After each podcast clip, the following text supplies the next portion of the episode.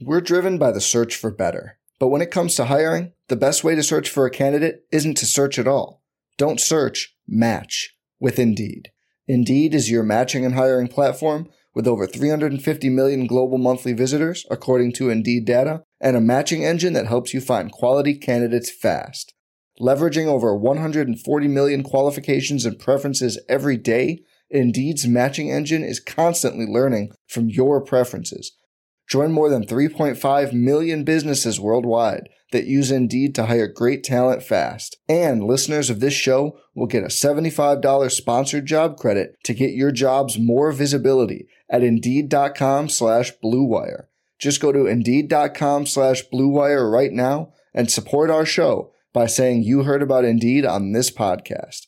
Indeed.com slash BlueWire. Terms and conditions apply. Need to hire? You need Indeed. The Timeline is a Blue Wire podcast.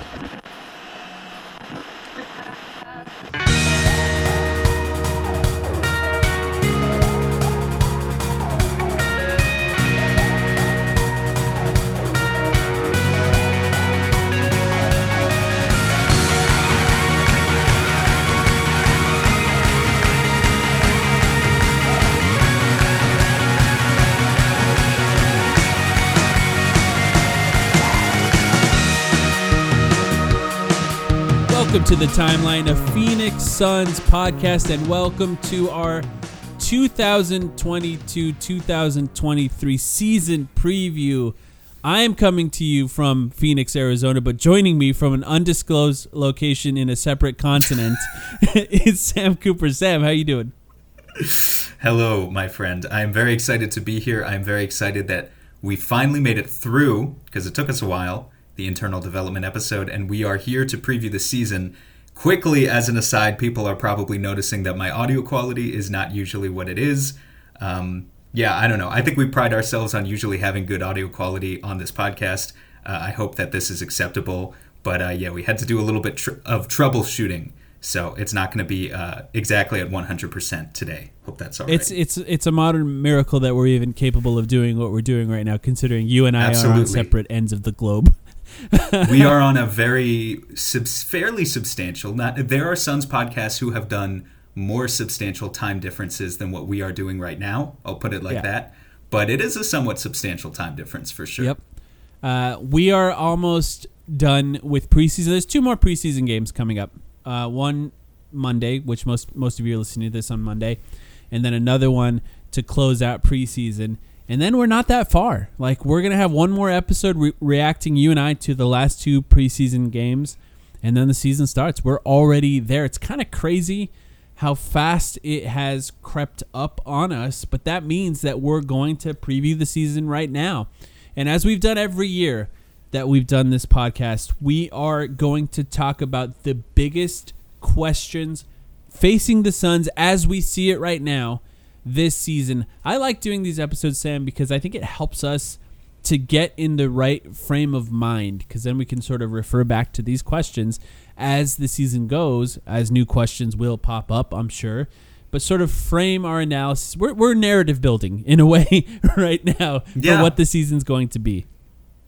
But you know what? I mean, I was going to say exactly the same thing. And I also think there's there's a positive way to narrative build in a way. You know, it doesn't always have to be doom and gloom, but oftentimes it's important just to, yeah, just as you were saying, recontextualize and and give ourselves the proper frame of mind for whatever this season may bring. You know, uh, we closed on a previous chapter of Suns basketball, now we're opening a new one. And even though there hasn't been a ton of roster turnover, admittedly, and I, mm-hmm. I have a feeling we're gonna cover that a little bit with some of these questions. Um, but this is a new chapter of Suns basketball, and a lot of stuff can change in the next six or 12 months, as I'm sure we'll see. And as we do with these episodes, I write down some questions I have. You write down some questions you have. We're going to go back and forth. I give one, you give one, back and forth. There's going to be some overlap, I assume. Maybe we'll have, that, you yeah. know, maybe we'll have some that aren't directly um, exactly the same, but there will be some level of overlap. So I'll start and then we'll go from there. It'll be it'll be a little bit boring if we only have five because we overlap on everything. so I hope I hope we came up with at least one or two that are original. But uh, yeah, definitely there's going to be overlap. All right, so since we already kind of touched on it, I think I'll start with this one. And this is the biggest question facing the Suns right now. What will the roster be after the trade deadline? And it's sort of a two parter. Will having a lame duck owner impact their ability to change it? And I want to preface this one by saying right now, with the roster the Suns are right now entering the season with, in my opinion, they're a worse team than they were last year. And that's why I think that this question is the biggest question facing them. And let me make the case that they're a worse team right now.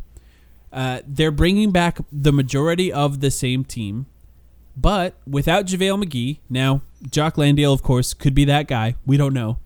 But without JaVale McGee, who was a major contributor to the bench last season in a way that I didn't anticipate him being. And right now, without Jay Crowder. And we know that that's likely going to change sometime soon. Now, being the fact that Sam and I are going to have difficulties recording over the next few weeks, it'll probably be in a most inconvenient time for us to record.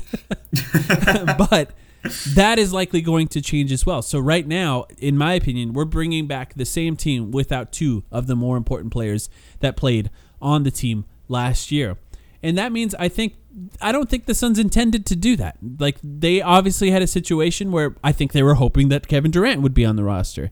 But being that that did not happen, they're in a position where they're essentially bringing back a worse roster than last year with the flexibility to make it better and all while having essentially no owner until the team is sold.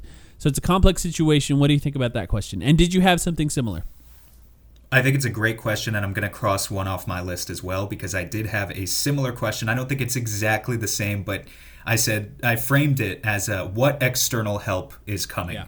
which is basically the same question as what's going to happen at the trade deadline. Uh, because it could be now, it could be at the trade yeah, deadline. it might be both. And essentially, you know, there could be multiple. it might be both. yeah. And essentially, the reason I bring it up for my part is, you know, to be a little less doom and gloom, I think, than you, who started off saying they're a worse team. And not that I think you're wrong at all, but I think there is a universe that Suns fans are clinging to where this roster right now sees all four of, of who I would call the um, the big four like young players, right? The young core, all get better.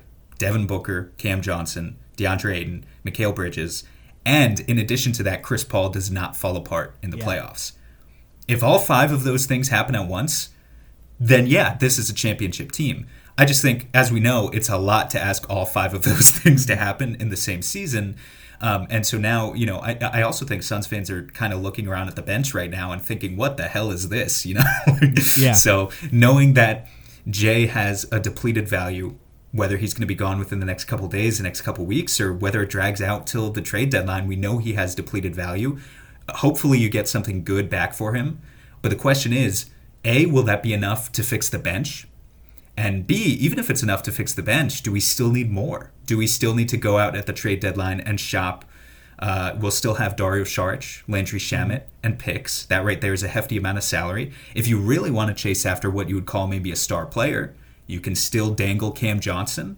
Whether or not he receives a contract extension within the next week or so um, could potentially make that interesting, right? I think he should receive a contract extension, but if he doesn't, does that make him expendable in the eyes of the Suns front office? Uh, Mikal Bridges being another piece that they could throw out, you know, and I think you've talked about it before. Of course, even DeAndre Ayton. So, so much is up in the air for this team, but I think basically we've whittled it down that unless absolutely everything possible breaks right for them, they need to bring in more. They they just need a little bit more. And I, I just want to hit on that note again, just to really clarify it. I think that Devin Booker is 100% safe and will not be traded. And I think Chris Paul is probably 100% safe and will not be traded as much as any player can be. Beyond that, I'm not really sure. I, I would I, honestly, I would probably put Mikal Bridges as the next level of safe player um, on that on the roster. And then beyond that, I think everyone is potentially up for grabs. And I even think Mikal Bridges could be traded in the right trade, depending on what ends up being available for the Suns as the season rolls along. But to think that this team is going to be exactly the same, well, we know it's not because right now they're trying to trade someone very publicly in Jay Crowder. So we'll talk about the players that could be eligible. Just to re, just to hit it again, we know Jay Crowder is going to be traded. That's step one. Beyond that, you know, Dario Saric has already lost minutes we're already seeing him sort of third string in the rotation right now. Maybe eligible to play power forward as Cameron Johnson is currently injured. Not a big storyline in the season as Cameron Johnson's injury right now, but right now it is. So Darius Saric, ten million dollars that could be moved right now. Cameron Payne, I'm, I'm I'd be surprised if I talk to any Suns fans that think his position is currently safe on the Suns. So there's just so many things that can be done. And if we go even further than that, the Suns own every single one of their future picks, first and seconds, right now. That means that they can trade picks as well to try and fix this team. And and I think so much of what we see them do right now this season, it could be dependent on their owner, right? That has impact on it. But it say it's not. Say they have the freedom to do whatever they want. So much of what they do this season I think will reflect on their confidence that this team is capable of winning a championship this year. If they truly, truly believe that, maybe they just make some minor tweaks and some minor changes. If they don't believe it, maybe they try to swing for the fences and make a massive move. And if that doesn't work, maybe they're just okay not winning the championship this year and trying to kicking the can down the road to the offseason, well, trying to make a massive move in the offseason.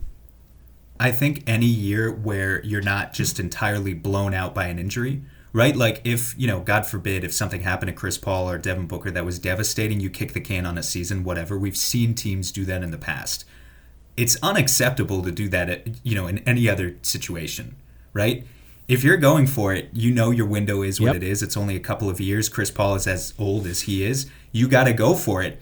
What we can argue about are the kind of more intimate details of okay, so what actually is enough? And we've already talked about this ad nauseum, but like, you know, I don't know if you saw Gambo's tweet the other day that the Suns' reported package offer for uh, Bojan Bogdanovic was um, he said Jay Crowder plus Landry Shamet, uh, and then they wanted Vanderbilt as well, which by the way would have been awesome. Mm-hmm. But it's like okay, clearly they're willing to put the flexible contracts out there. Is a Bogdanovic and draft capital? Enough? I believe Gambo mentioned he didn't say first round yeah, pick. Yeah, yeah. He didn't say second round pick. He just said like some sort of vague version of draft capital. That's no, that's a good point. That's a good point because maybe they could have lowballed on like multiple second round picks or something. The question is though, is a Bojan Bogdanovic enough?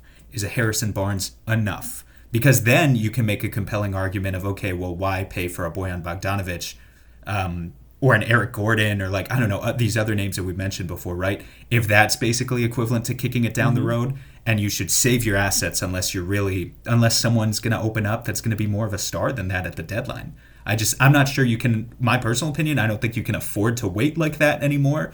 But there's definitely um, a wing of the fan base I think who still feels that way, and you know it's it's an opinion. I I have spent every offseason since we started covering the Suns talking about ways they can make dramatic changes to the roster. But this is the year I think everyone's thinking about it, not just me. And I think this will be the year where it is going to be a persistent storyline for the team until the trade deadline, regardless After, regardless of how they play. To be honest, even if they're really good, I think it's gonna be a persistent storyline because of the way the last two playoffs have ended. After every loss, if you log on to Twitter or Reddit or whatever social media app you use, you're gonna see the trade machine posts. It's just gonna. Boy, happen. was I wrong about Suns fans not caring about regular season wins or losses. They've already been panicking about preseason wins and losses. Well, that was that was the most predictable thing ever. But but yeah. What do you got? Are we ready? All right, so I'm crossing that one off my list. So we both have four okay. left. Um, so naturally, my first question: Will Jock Landale win MVP? no, I'm kidding. um, I'm gonna shift us over to DeAndre Ayton natural place uh, yeah. to, to mm-hmm. go to. I assume you have a DeAndre. I actually question. don't. Let's see. I actually don't. But you I actually but don't. I, you gave. I should have. Uh, I'll just say it that way. You gave me the I easy did, I bait, did, yeah. and um, I'll try and frame this in a way that is, I don't know, not natural necessarily, but uh, that is um, empathetic and, and kind of understanding of the situation as it is. I just asked, is DeAndre Ayton still motivated to be here long Yeah. term? Uh, which I think is a different thing than asking if DeAndre Ayton will have a, I don't know, a good season, um, or if he's motivated to to to be here in the short term. Um, but does DeAndre Ayton still really believe in the vision of what's being built here, um, and believe in the vision of a development program that can help him personally uh, to progress as a player and also to win a championship at the same time? Because I think those are two different Yeah. things. So you know, I mean, granted, we've we've had the DeAndre Ayton conversation before.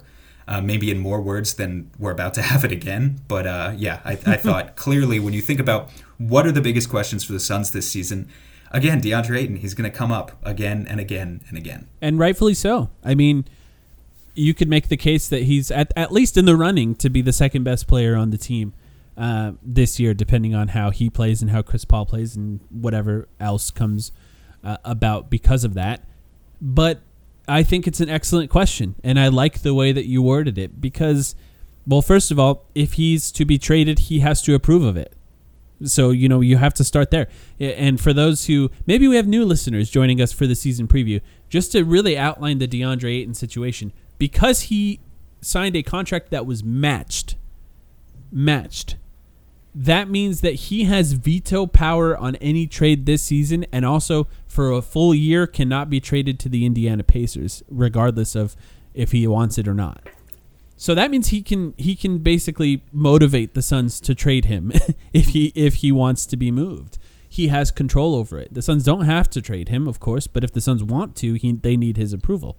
Uh, so just starting there, there is some level of incentive to him being moved if he wants to be moved. He can kind of have some level of choice in in in uh, the team that he goes to. Uh, but beyond that, I think that first of all, I think that DeAndre is just going to be good on offense all year. I'm not super worried about his offensive play. I know we're coming off of a three for twelve game or whatever in preseason, but who cares? It's one game and it's a preseason game. But in order for him to be great defensively, in order for him to be great on rebounds, he kind of does have to be motivated. I do think that when you're talking about the relationship between him and coaching, like coaching staff or Monty Williams specifically, the stuff that they coach him on constantly, the stuff that they're kind of riding his ass on, is the defense. It's the rebound. It's the extra effort plays. It's the stuff that you know maybe does not really get the glory when it comes to uh, highlight reels or box score stats, but also is incredibly important for the Suns to continue winning. So motivation is important for him because it's gonna mean that he does the extra stuff in order to make the Suns win, and maybe won't be as noticeable by people watching um, compared to maybe people like you and I, Sam.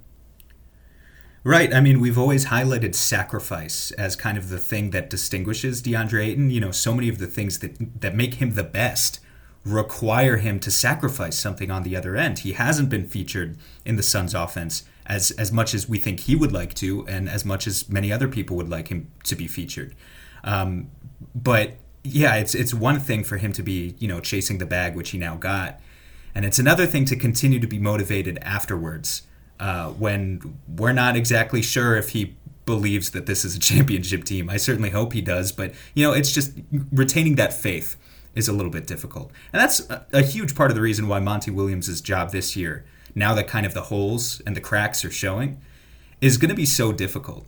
And I think I'll hold my tongue now because I have a question on it later, Yeah, actually. yeah. But Monty Williams, it's gonna be it's gonna be a big year for him. I too, agree. I think, but Ayton is at the center, uh, the center. Of it. And I think Ayton, there has been a spotlight on DeAndre Ayton the entire time he's been on the Suns from Suns fans. But now, the spotlight on DeAndre Ayton is going to be from everyone. The way that his free agency went, the amount of money he's making, the fact that he sort of made his unhappiness known for whatever reason you want to blame it on in media day and the subsequent interview that came after that everyone is watching now. It's not just suns fans with that spotlight on deandre ayton. So that means whatever he does you know positive or negative, there's going to be more coverage of that than before. I think going forward for him now, especially if he becomes available. The thing that moves the needles the most in NBA coverage is players wanting to trade teams, like change teams. That's that's what moves the needle the most in NBA coverage nowadays, and it's sort of an unfortunate thing that's happened in NBA media. But it is what it is, and I think there's a spotlight on DeAndre and as a guy who could potentially be changing teams at some point and we don't know if that's going to be true or not. And it's going to be a fascinating season to watch him this year. You got anything else on that? No, I think we can move on. What was your next question? Okay. Since we did not share that one. Will the offense be enough to make up for the defense missing Jay Crowder? Are we already there? Are we already in panic mode on the defense?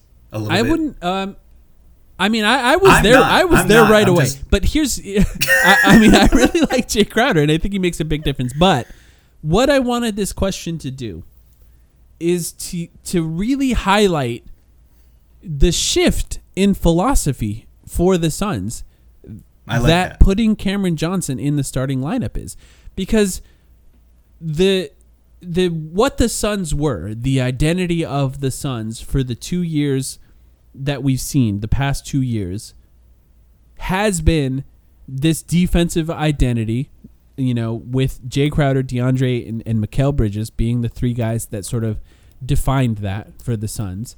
And then the offense built around Devin Booker, Chris Paul, and DeAndre Ayton. Going forward, they will not be that team defensively. This is not to say that they can't be a top 10 defense or whatever you want to say. Mikal Bridges and DeAndre Ayton, they do a lot defensively. And I think Monty Williams does such a great job preparing this team to play defense against teams, particularly in the regular season and even in the playoffs. I know there was some things that we can point at to say that that went awry, and I agree. But in general, I think you can point at the Suns as one of the most prepared teams defensively over the last two years in the regular season. So it's not to say that they're going to definitely be a bad team, but they are shifting their focus to be more about offense just by the nature of making Cameron Johnson the starter.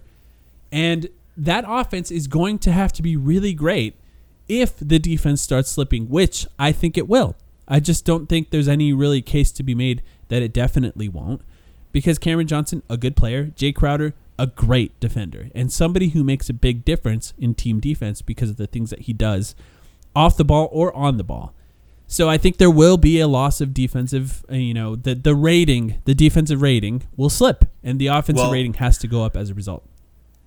I know you don't love being held to these uh, statistical predictions, but if I had to kind of gauge where you are right now, the Suns finished fourth in offensive rating last year. They finished third in defensive rating. If you had to take a guess, when you're talking about a shift, how big of a shift uh, are we talking? You think they could be first in offensive rating, but tenth in defense? Uh, is that kind of what you're talking about? yeah. Or I think that's a Yeah, that's a good that's a good change for it. Now, what I'll say is, uh, them being first in de- in offensive rating is even not necessarily the ranking as much as the actual offensive rating has to go up. Uh, Being first in offensive rating is going to be hard this year because the Nuggets, you know, assuming Jamal Murray remains healthy, assuming Michael Porter Jr. remains healthy, are going to be just Yeah. insane offensively. they were already uh, they were already sixth last year, and that was without Murray or Yeah, Porter. and I think you can say the Clippers. I know everyone's talking about the Clippers and the Warriors. Like these are teams that can still get better offensively, and then there are other teams that can have really great offensive season. I think the Cavs can be there. I think the Hawks are actually a team that could be pretty amazing. I think the Hawks actually they were second yeah, last they year. were already up. You there. know what's really funny? You know what's hmm. really funny? The Jazz were first. Yeah, they just shot up a ton Lest- of threes. They're gone. Lest, Yeah. we, lest we forget. Well, and I think that's I think that says two things. First of all, LOL. The Jazz will probably be what 28th Yeah. this year in, in offensive rating. But more importantly, I think what it says is offensive rating only matters so much, and we know that. So it's not it's not necessarily about oh it would be so great to score 120 points per 100 possessions in the regular season. What we want to focus on is how good the Suns can make their best possible. Can they make the net know that- rating the same, just with the ingredients that make it up different? You know what I mean? Well, and and and how is it going to look in clutch situations, which we know the Suns already dominated last year, and how is it going to look in important playoff situations and half court situations? And I think any way you slice it, just re- taking the starters last year and replacing Jay Crowder with Cam Johnson, it's going to look better. But the question is, how much better? Yeah, exactly. And can they sort of maintain a high level net rating for one of the best teams in the league while not having the great defense? I think you brought up clutch. I think that's a great point. Their clutch, we often point at the offense that they played in the clutch. And the offense was awesome. But the other thing they do was just lock down a team for three possessions in a row at the end of a game and then score on those three possessions, and then the game was over. And their ability to lock down teams in the clutch, missing Jay Crowder, it's just tough. You know, it's going to be a difference maker in as far as wins and losses, and uh, and and I, now having said all of that, the change that they've made to shift over to an offensive philosophy in the starting group is a direct result of the offense falling apart in the playoffs. It's a smart change. I do think the Suns and Suns fans have to have some level of patience with it as it develops throughout the season in order to see the best version of it in the playoffs, assuming this roster stays relatively the same. But it is it is a change that on philosophy makes sense based on what we've seen in the playoffs. But there's a chance it won't it won't go as pretty as people think it will. And I think you even seeing just uh, not to not to take too much from preseason, which is a yearly tradition, but I do think that you're seeing some of the cracks defensively even in the preseason where they're gonna it's gonna take time to gel and get better and i think that Absolutely. that's something we're gonna have Yeah. to see Yep, agreed on all counts. all right what is your Um, next one unless you have something else to add Well, my so my next question is half related to this last one, so I'm gonna bring it up, but I don't know if it's. I think it leads us down a slightly different path, but has some similarities, and that's can either Mikal Bridges or Cam Johnson take an unexpected self creation right. leap? Um, and you know, I say it's similar because it's still talking about Cam Johnson. It's still talking about the offense. It's just being a little bit more particular and specifically what we're noting. Uh, and I think what we're noting here is from what I can tell, everyone's baseline expectations are that Mikal Bridges and Cam Johnson will both get a little bit better this season. And I think that's kind of what we talked about um, and was our central point in our internal development series as well. However, if one of these guys can take an unexpected leap, like I don't know, improving 15% instead of 5% or you know, kind of ascending to another level, not a superstar level, not even a star level, but just what I would call an unexpected leap, uh, that would make up for the other guy potentially staying exactly the same. Uh, and I, you know, I think kind of all we're talking about with this team in terms of what they really need uh, is kind of that third option score.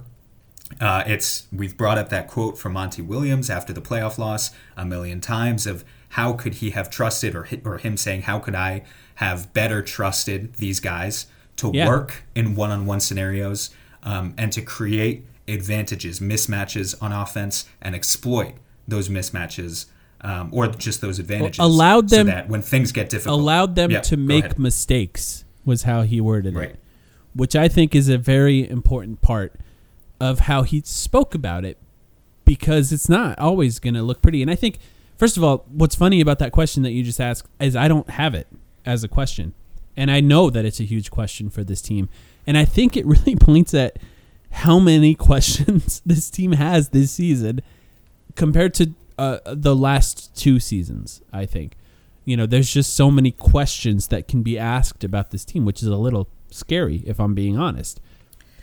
Yep. But I don't think. Yep. the part that I find interesting about this question is I don't think there's an obvious choice if you had to pick one of those two guys as as the most likely. And maybe maybe that's a bad thing, yeah. right? That there's not somebody that really stands out. From what I've seen in preseason, and you can disagree if you if you don't feel the same way.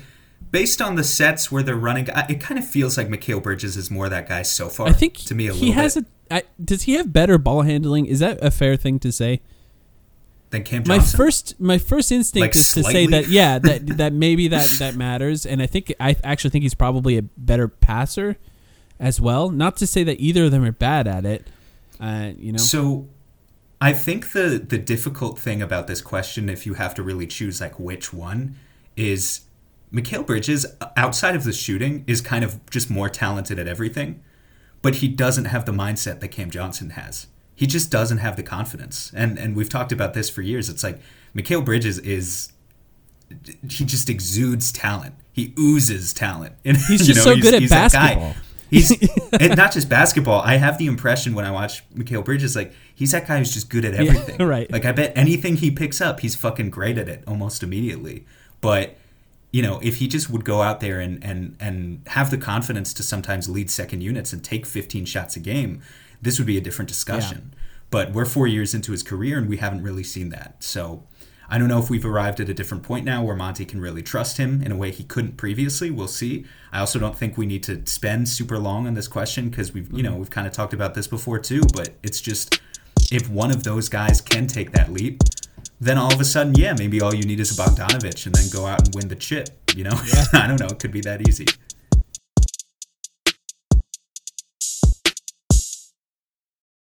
We're driven by the search for better. But when it comes to hiring, the best way to search for a candidate isn't to search at all. Don't search, match with Indeed. Indeed is your matching and hiring platform with over 350 million global monthly visitors, according to Indeed data, and a matching engine that helps you find quality candidates fast. Leveraging over 140 million qualifications and preferences every day, Indeed's matching engine is constantly learning from your preferences Join more than 3.5 million businesses worldwide that use Indeed to hire great talent fast. And listeners of this show will get a $75 sponsored job credit to get your jobs more visibility at Indeed.com slash BlueWire. Just go to Indeed.com slash BlueWire right now and support our show by saying you heard about Indeed on this podcast. Indeed.com slash BlueWire. Terms and conditions apply. Need to hire? You need Indeed. Hey, it's Kaley Cuoco for Priceline. Ready to go to your happy place for a happy price? Well, why didn't you say so? Just download the Priceline app right now and save up to 60% on hotels. So, whether it's Cousin Kevin's Kazoo concert in Kansas City, go Kevin, or Becky's Bachelorette Bash in Bermuda, you never have to miss a trip ever again. So, download the Priceline app today. Your savings are waiting. Go to your happy place for a happy price. Go to your happy price, Priceline.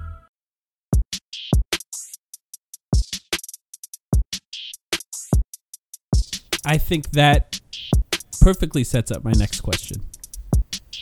Can the Suns bench be fixed? I mean, this is I think the biggest question from preseason so far. It's the issues with the Suns bench. I think there's two questions on this that I want to ask you about. One, is there a fix on the roster right now? Like what like is there is there a version is there a version of the Suns bench being fixed that actually is just Landry Shamet playing really well or Cameron Payne playing really well, and then everything is fine. You know, like I know, I know. I do. It's an unlikely thing, but let me add to that before you go. Yes. Uh, Say the Suns traded for Bogdanovic right now, and Bogdanovic is on the team. No Jay Crowder. Bogdanovic comes off the bench.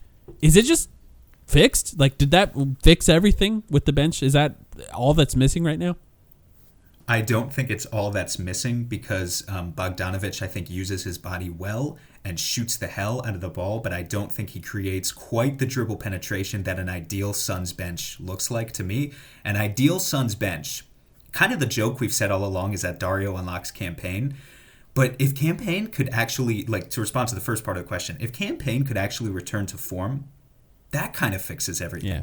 Regardless of how Dario plays or how anyone else. Like, Cam Payne at his best creates advantages in the offense that just ample drive and kick opportunities again and again and again. And it was magic to see when he was playing at his best. Couple that with like 40% above the break three point shooting or whatever he shot that that finals year. And uh, I mean, I would love to see a return to form for for Cam Payne. I kind of feel like that would fix everything. Landry Shamet, you know, would be great if he played better, but I just I don't know what the ideal version of him does exactly for the Suns bench in terms of fixing everything. Bogdanovic would help a lot, just to be clear. I just I don't know. I um I think it would be first of all, I'll answer my own questions. I, I think it would be kind of a miracle if the if the fix was on the roster right now. You know, unless Duane Washington is somehow what everyone on Twitter appears to think he is. Dude, I'm really kind of still uh, riding the Jock Landale high from uh, from I, both games one and two of preseason. He was pretty fucking good, especially game. That was two. my one prediction We'll for see. Dan, our friend Dan Sam. I, I told him you're gonna love Jock Landale. I just think you're. I just think you're gonna love him. Wait, you you as in Dan, or you as in me, or you as in everyone? I uh, as in Dan specifically Dan because I think there's okay. a specific type of basketball watcher that's gonna love Jock Landale because what he's gonna do for the Suns is not gonna be incredibly obvious to everyone watching. Is is that specific type of basketball watcher white? Is, No, that what you're no, like fucking losers that watch very specific. No, I- I like know. who. Who is Hipsters, who's gonna go? Man, the backup center on the Suns is actually really good. Like it has to be somebody who really watches the games. I guarantee know? you, a lot of people who listen to this Yeah. pod are doing A exactly. hundred percent. It's But yeah. nerds that like our friends, people that are friends with us, um, are gonna like him. But having said that, I mean, dude, he's he screens so well. But yes, continue. the screens are great. Like really, if you if you love screens, you're gonna like Jock Landale. Um, to me, if you put Bojan on this bench right now, and basically nothing else changes, I guess you have to get rid of someone. Uh, I don't know. Craig, whatever. Just in a hypothetical world, in a hypothetical world where Jay Crowder and Craig could have worked in a trade, it didn't. They say it did. I think it all. I think it all kind of works at that point. I don't think it's that far from being pretty good. I guess is the point that I, that I want to make. I think that right now there is essentially a bunch of role players on the Suns bench, and all of them are kind of good. But you put five role players on the floor, that's bad.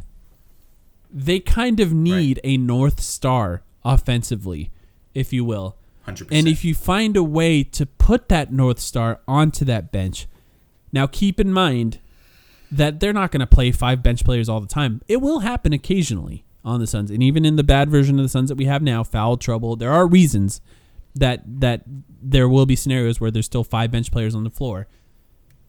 But if they had that one guy, I actually think actually it just makes sense. Like you put Bojan on the bench, I'm like, okay, now you got Cam Payne Landry Shamet, Bojan Bogdanovic, Jock Landale, and fill in the blank.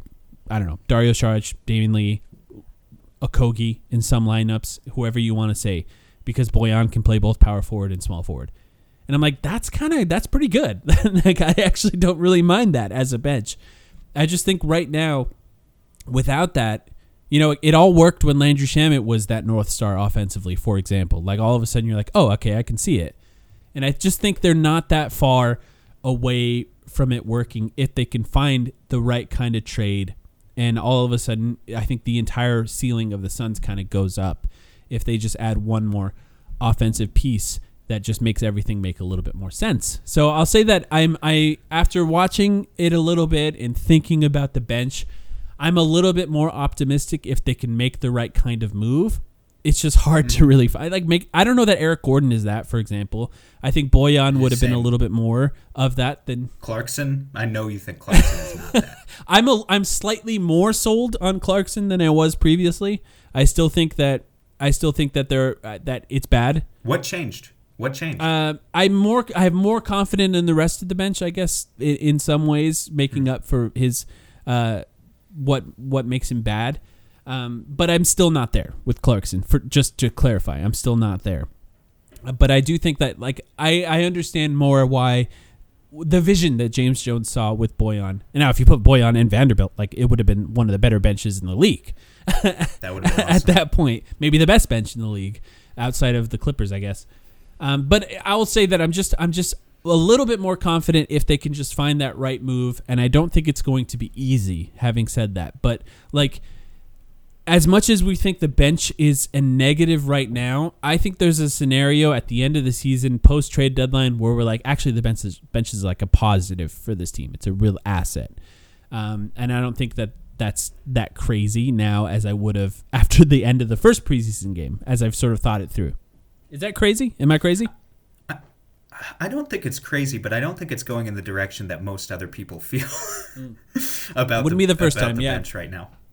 And um, yeah, I don't know, man. You mentioned his name a minute ago for the first time all podcast, and it almost reminded me like I should have prepared a sixth question, which is just, will I stop forgetting that Torrey Craig is on the because because his game has become so forgettable. Unfortunately, um, I forgot he was on the roster like probably a dozen times this summer. It was crazy. Yeah, yeah. I mean, he's he I probably think- won't be at the end of the season for the record. I, to to close up this question, I mean, I don't consider the bench an asset right now. It's not. But yes, Yeah. I, I could be. I could be swayed depending on the. It's right absolutely not an asset right now. I mean, the question is, can it be fixed? That means it's broken. Right. And right now, I think it is broken. But I do think there are things like, like there are things that it can do if they get some level of a of a, a, a makeup season from both Cam Payne and Landry Shamet that helps already. But you add one offensive player in there, plus those two guys having a comeback season, and all of a sudden it's a pretty good bench. And uh, you know, Jock Landale, Dario Saric are both good players, I think, and that helps as well. So I guess I'm a little more confident than I was previously. What do you got? Next question. I teased earlier that I was going to bring up his name, um, but it's two guys involved in this question. What does this season mean for Monty Williams and James Jones? I almost said for Monty Williams and James Jones's legacy, but then I decided at the last minute that that would be a little. You bit you don't want the legacy talk? I don't. I don't necessarily need the legacy talk right now. Before um, we dive into this one, I want to be clear. This is not about scapegoating either of these guys off the bat. But I think the reason we bring it up is because this is year four for this combo. This has been a very particular combo in Phoenix Suns history at this point. They've racked up a lot of history together throughout the past three years. They've had probably the most successful three years of any GM coach combo in Suns history this is the start of year four, and it really feels like the first time that the pressure has never been higher for these two guys. And if things do go wrong, which we know they could, who are going to be the first people who find themselves kind of struggling to keep everything together in terms of the locker room, in terms of obviously the on-court product, but also, you know, who typically becomes the first scapegoat in difficult seasons like that? It would be the coach mm-hmm. and the GM. And I think the other th- important thing here to talk about is defining exactly what is a bad season for the Suns this year. Like if they lose in the first round, they make the playoffs, but they lose in the first round, which definitely feels, you know, it's not my ideal result, obviously, but it definitely feels like it could be conceivable. so much depends on the opponent as far as whether or not that's a disappointment, right? That's the West. that this if this team just is the sixth seed or the fifth seed and loses in the first Yeah. round like a fifth or sixth seed technically is supposed to in most years, is Monty Williams in the hot seat? Well, can I, mean, add it sounds to that? crazy to say right now, but he's signed, and I'm and again, I'm not calling for Monty uh, Williams' head. I'm just saying he's also signed through 2026. I would be explain a little bit insane. why that's not a hot take. The Suns are going to have a new ownership group at the end of the season. It's not crazy for a new ownership group to want to bring in guys that's their that that are their guys. Even with successful teams. I, I think you can't I think for James Jones in particular and look so much will be dependent on, on context. Things are going to change between now and the ch- trade deadline. Things are going to change all over the place that we cannot predict. That's the most fun part about sports in a lot of ways. It's the unpredictable nature of it. But if he has the freedom to do what he wants, James Jones, and he does nothing, if we have another almost trade deadline like we have the last 2 years, I'm out. If and if so and if we have another almost trade deadline, yeah, I think I'll be upset. I think fans will be upset. And then the Suns lose in the first round, like you're saying, and then a new ownership group takes hold. There is absolutely no guarantees. Yeah, you're burnt toast. Absolutely no You're burnt guarantees. toast at because that look, point. if fans are upset and you're a new ownership group and fans are upset, you know, I there's think- there's the just- players rarely take uh, the, the entirety of the heat from ownership groups, right? Because the players matter the most. I mean, they really do. And uh, I'm not saying that's the right choice or that would be the right choice or whatever. I'm just saying that ownership. th- One of my main questions that I was going to end the podcast with was who will own the Suns. That's my last question. I mean, it's just it is a huge, huge, huge question, and we kind of have to wrap it up with this conversation because the people that run the Suns ultimately is the owner, the general manager, and the coach, and all three of those people are a team, and one of those is definitely going to change at the end of the season. We just know that for sure. And now whether or not the other two do is probably going to be more dependent on what happens this season than would normally be fair. You know, it's less fair for them that it's going to be pretty dependent on what happens this season. Most likely, you know, there is a scenario where ownership group comes through and they're like, "I love James Jones, I love Monty Williams. We're going to keep them. We're going to invest money other places, and we're going to hope this team changes based on that." But I don't think there's any at all guarantee that that's going to be the case. And I think they, they're gonna they're gonna have a lot of pressure on them this season. I think it's true. Ex- that, that's exactly what it is. Just to be 1000% clear for the final time, nobody is calling for anyone's head right now. It's just this is a pressure that has never been felt before by either of those guys, and it's gauging how do you respond to that pressure. Uh, what does a consistently pissed off Monty Williams look like in press conferences or in huddles? Uh, what does a what does a James Jones panic trade look like? The only version of James Jones we've ever seen is very restrained. I would say entirely on one end of the spectrum of, of restraint to, to panic. Yeah, you know, he was confident, in the team, and now I think there's a reason to say that, hey, maybe you shouldn't be. Like we saw what happened Yeah. last season. Like now's not the time to be overly confident in the team. We could see some personality changes this year, and I think that would be interesting if we do. That's all. Uh, yes, excellent, excellent question. And I think the you know I think maybe we'll wrap around to it at the end though. But the question about who will own the Suns is wrapped up right within that. Um, Do you have another one before I that? do. I have two more. Okay. Um, Oh wow. yeah. Are you done? Is that all? All of yours? Okay. yeah. I Cool. only have one more, and it's who, who buys Okay, the Suns. perfect. So we'll end there. Will or can Devin Booker be a top 10 player? And this is a huge, huge question. We're talking about the pressure on Monty Williams. We're talking about the pressure on James Jones. But listen, ESPN released their top 100 players this season. Devin Booker was number 10. And to say that he was a top 10 player the last two years, you're going to get a lot of pushback on that from Suns fans and others. But now he has the expectations from at the very least ESPN to be that level of a player. Now, it's all nebulous. Everyone has different opinions on what that is. But let's say for you and I, Sam, can we end the season saying that? I'm not saying he can, I'm not saying he can't, but I am saying that the things that moves the needle most in the NBA when it comes to teams being great, absolutely great, is the best players on the team. And Devin Booker is the best player on the Suns right now. And all of the little role player issues or bench issues that we can talk about, all of that can be painted over by Devin Booker just being a top 10 player this season. You're right.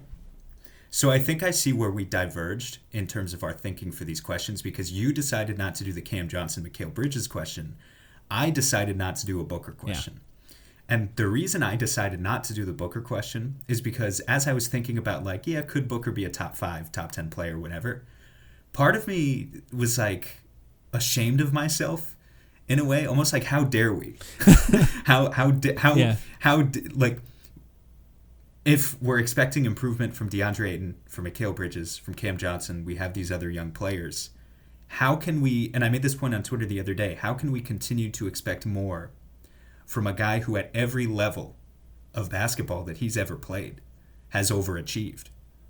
Devin Booker, a guy who was drafted 13th overall, who, you know, obviously overachieved in the NBA, 70 points in his second season or whatever, and then continued to overachieve with the Suns throughout the past few years. We understood that he was a bona fide superstar before much of the rest of the nationwide audience caught up to it. But we always knew. At the same time, we talked about it all during last week's Booker episode that you're absolutely right. Booker has the capacity if he just changes certain tendencies in his game, if he cuts out the mid range like just a little bit and focuses on attacking the rim and grifting and becoming like, you know, an 8 to 10 free throw per game guy, which at this point in his career I think is unlikely, but theoretically if he could do that and he could combine that production with the type of shooting we saw from him last year where he was at consistent career highs, three-point shooting. We could get 30 points, we could get eight rebounds, eight assists. Couple that with a 60 win Sun season, and that's an MVP year. We could get it from Booker. We could. Yep. It's just should we, you know, uh, do we have the right to demand? yeah, I mean that's a that's a great. And and to be fair, it doesn't matter if we do or we don't. The pressure's on. I mean, people are already ganging up on him as we speak and trying to discount what he is and what he can be. And that's going to happen regardless of, of the expectations of Suns fans. And look, he's incredibly consistent in his statistics for the last few seasons. And if he remained that guy this year, he's still insanely good, and the Suns can still have the best record in the NBA. And uh, there's a world where he just remains exactly the same as he was last year, and the Suns are still great. But if he gets better, the Suns could be elite. And that's just the reality of the situation. Look, yes, the ideal is that he's Devin Booker still and Ayton becomes elite or Mikal Bridges becomes elite and he has somebody to share in that burden with him. But but the truth is it's just him right now. And he's the only guy that we can point at as holding that burden for the Suns because you can say Chris Paul, but we all know what the response is going to be to that. That old man, that, that's what people are going to, and that's unfair. Look, this is unfair to Chris Paul too, but like that is what it is. It is what it is. He's, I just watched the Redeem Team documentary. We had footage that was grainy. Chris Paul was in it. How is that, It's great. way? It's fantastic. It's really. I think it almost undersold that team as far as how good they are. Um, but Chris Paul is in it, and guess how many other players on that team are still in the NBA? let me guess. Wait, wait, let me guess. LeBron and Melo? Melo's not in the NBA right now. Ah, that's a great point. I would sign Melo. Yeah, I, we agree. I think he a- can be in the NBA. But as of this moment, right now, as we're recording this, there are two players on that team on the uh, in the NBA, and those two players are defying odds. They're defying all odds to continue to not only be in the NBA, to be close to the best player on their team in Chris Paul, and clearly the best player on their team in LeBron James. They are defying all Is- odds. Is Dwight not signed to a team? I don't believe so. And if he's not, he might be this year. But he was on that team as well. Gotcha. Uh, and then outside of that, it's guys like Dwyane Wade, Kobe Bryant, and you know uh, Jason Kidd, Deron Williams. You know those guys are all gone now. In fact, I mean, look at Jason Kidd right now. He looks like an old man. it's just they were all on the team together. Chris Paul was one of the young guys, as as well as LeBron James. Um, but yeah, it's it's Devin Booker's year. This look, we talked about it when we did his internal development episode. If he's going to be in the MVP conversation, you know, he was last year, it's this year, it's next year. That's the most likely that's the most likely time for him to be in the MVP conversation. It's not to say that he absolutely cannot in future years, like you know, Steve Nash style. But if you had to bet on when that's going to happen, it would be last year, this year, and next year. And those are the most likely times. So it'll be a, a fascinating season to watch from him. If he improves, I'll be incredibly excited. If he continues to remain as consistent as he has been, that's still an excellent player, and the Suns can still be really good. But he has yet to have this level of, of expectations placed on him before a season begins, in that he's called a top 10 player. Bleacher Report is about to release their lists. Uh, he may not be as high as ESPN, but he's going to be really high on that list too, as far as their top 100 players. He's on the cover of NBA 2K23. We already know that. And all of that combined, along with an embarrassing loss last year, there's a lot of pressure on him. You know, it's not legacy talk, right? We're not going to get into legacy right now. But there is pressure on him to perform this season, and I'm looking forward to seeing how he plays. You got anything else on that? no, um, you have one more before. Uh, do you have one more? I question? do. And it's not really a question. You know, I'm listing the biggest questions for the Suns. I just wrote Chris Paul's health. Yeah, that's I mean, unfortunately a question. it is a every year. question in and of itself. Uh, will Chris Paul be healthy? It's sad. You know, it's actually it's really sad that the conversation around Chris Paul has just become, you know, the things that have plagued him throughout his career instead of how amazing he's been and how incredible uh, it is that he's even capable of playing at the level that he's playing right now at the age that he's at. Yeah, his longevity, his as well, I don't know if I would say directly, partially as a result of lifestyle changes that he underwent specifically to ensure that he could last this long at the NBA level. Uh, shout out veganism, but yeah, it is. Yeah, It's unfortunate. It's a storyline. We have to talk about whether or not Chris Paul can remain healthy at the end of the year, and uh, and we're gonna have to watch that. And I don't I don't think we have to spend a long time talking about this because I think everything we talked about up until now is partially related to that. Can DeAndre Ayton improve? Can Mikal Bridges or uh, Cameron Johnson take a leap offensively? Will they make changes to impact this team and how they play in the postseason?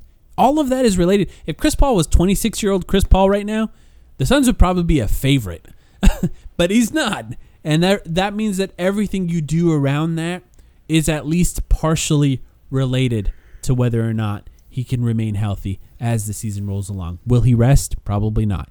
Do we want him to? Yeah, we do. It'd be nice if he had some sort of maintenance plan to be healthy, and we'll see if that ends up happening. Yeah, just to be clear again, like we always talk about him breaking down in the playoffs. 70 games played two seasons ago and 65 games played last year in the regular season.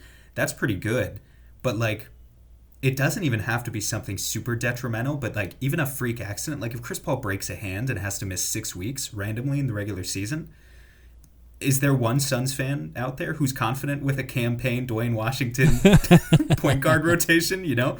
Like it's not just about who Chris Paul is as a player at this point because we know he's still good, good to great. The backup rotation is also in such disarray that you really feel very uncomfortable about him missing any time. Mm-hmm. Yep, I agree with that. It's going to be. Uh, I mean, I think the answer to that, just to answer my own question a bit, is we'd have to go full point book and just play more wings. But uh, I mean, so it would almost be interesting. For yeah, us, in, in some ways, it, you're going to force Mikal Bridges to dribble more. You're going to force Cameron Johnson to dribble more. And you know, Cameron Payne, as bad as he was last year in in the season, as much as people want to point at that out, when Chris Paul was hurt and Cameron Payne started, he was pretty good.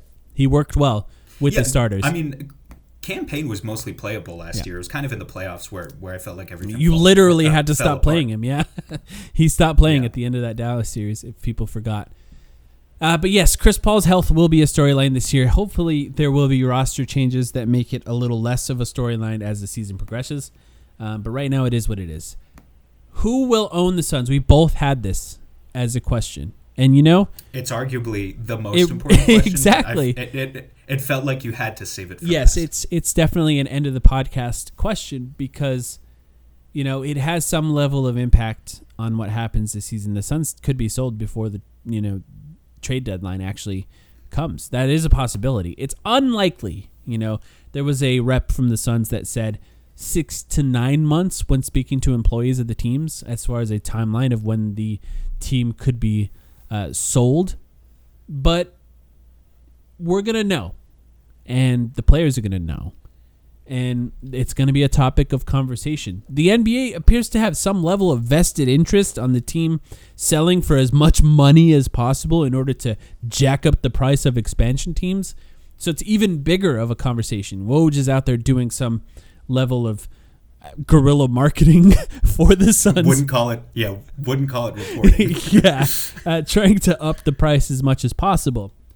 But it has the largest impact on the future of this team, without a doubt. This season, I don't know, maybe it does, maybe it doesn't have some level of impact, but when it comes to the important questions for this team, it's the most important one.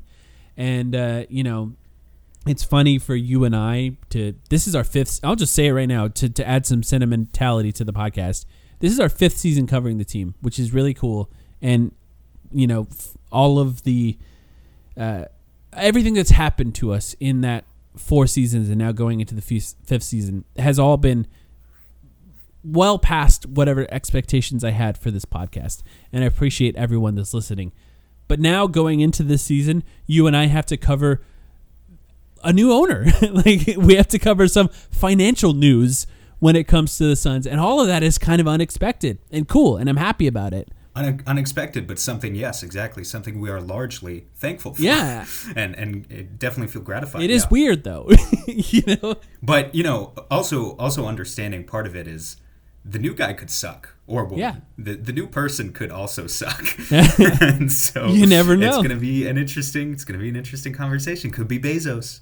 Absolutely could be Bezos. That would be They seem to like want it to be right, just because they know he has the most money. He can jack up the pride. The I most. just feel like he wants the Seattle team. I feel like there's an inevitable Seattle team coming, and he's going to want that team. But what do I know? it is funny that they're like, it's going to cost a lot because you can fly from LA to Phoenix so easily, and that might be true. it's just it just makes it adds to that sort of little brother mentality of that Phoenix kind of already has with Los Angeles. Uh, in that And not being able to stand on its Yeah. own. That's why I'm sure there are plenty of Suns fans that would love a, a local. Arizona billionaire to step Yeah. forward.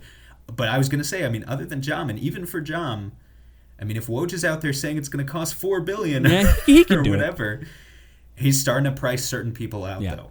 It's becoming more difficult. By the way, what is flight time from Phoenix to LA? Is it like one it's hour? yeah. If you honestly, if you're in a private jet, it's probably less than an hour. Uh, That's yeah, awesome. Yeah, it's not bad at all. Um, but yeah, it's going to be a prevalent storyline throughout the season. We're going to be talking about it, and you know, obviously, news comes in batches when it comes to ownership stuff. But I have a feeling it's going to basically go so and so and so and so and so and so are interested, and then all of a sudden it's just going to drop. You know, Robert Sarver has come to an agreement to sell the Suns to fill in the blank for a historic fill in the blank amount. And It's gonna happen when we're when we're least expecting it too. Like I like to think the Suns will be in the middle. It'll be January. The Yeah. Suns will be on like an 18 game winning streak, and and then like a random Tuesday night in January. I don't know. It'll be 12 degrees wherever I am, and we'll get we'll get the news. that's right. That's when we'll talk about it. Well, I'm looking forward to finding out who that is. I hope it's uh at least someone who has enough money to make the Suns a viable uh, product as it goes. And I think based on how we understand what the cost is going to be, it seems like that's going to be the case. So, Sam, we got coming up. I'm going to bring up the schedule on my phone. Sacramento Kings. We got the the Nuggets on Monday. Most people listening to this Monday, October 10th. We got the Sacramento Kings on Wednesday, October 12th, and that's it. Preseason's over. And then we're coming back Wednesday, October 19th, a week from Wednesday.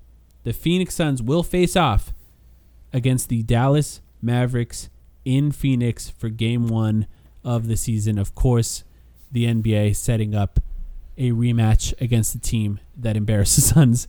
And that's very soon. And that's It's fair. Mm-hmm. You know what? It's it's fair of the NBA to do. I think because it is a good ratings push for them, and the Suns need to come out motivated. That's all I'll say about You play the Mavs four times in a season. You just got to do it.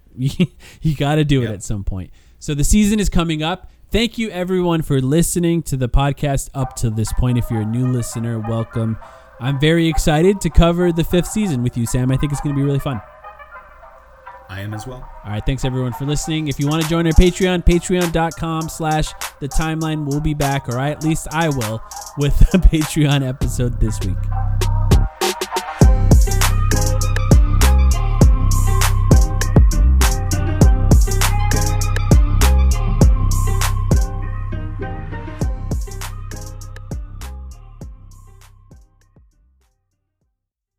Spin your passion into a business with Shopify and break sales records with the world's best converting checkout. Let's hear that one more time. The world's best converting checkout. Shopify's legendary checkout makes it easier for customers to shop on your website, across social media, and everywhere in between. Now that's music to your ears. Any way you spin it, you can be a smash hit with Shopify. Start your dollar a month trial today at shopify.com slash records.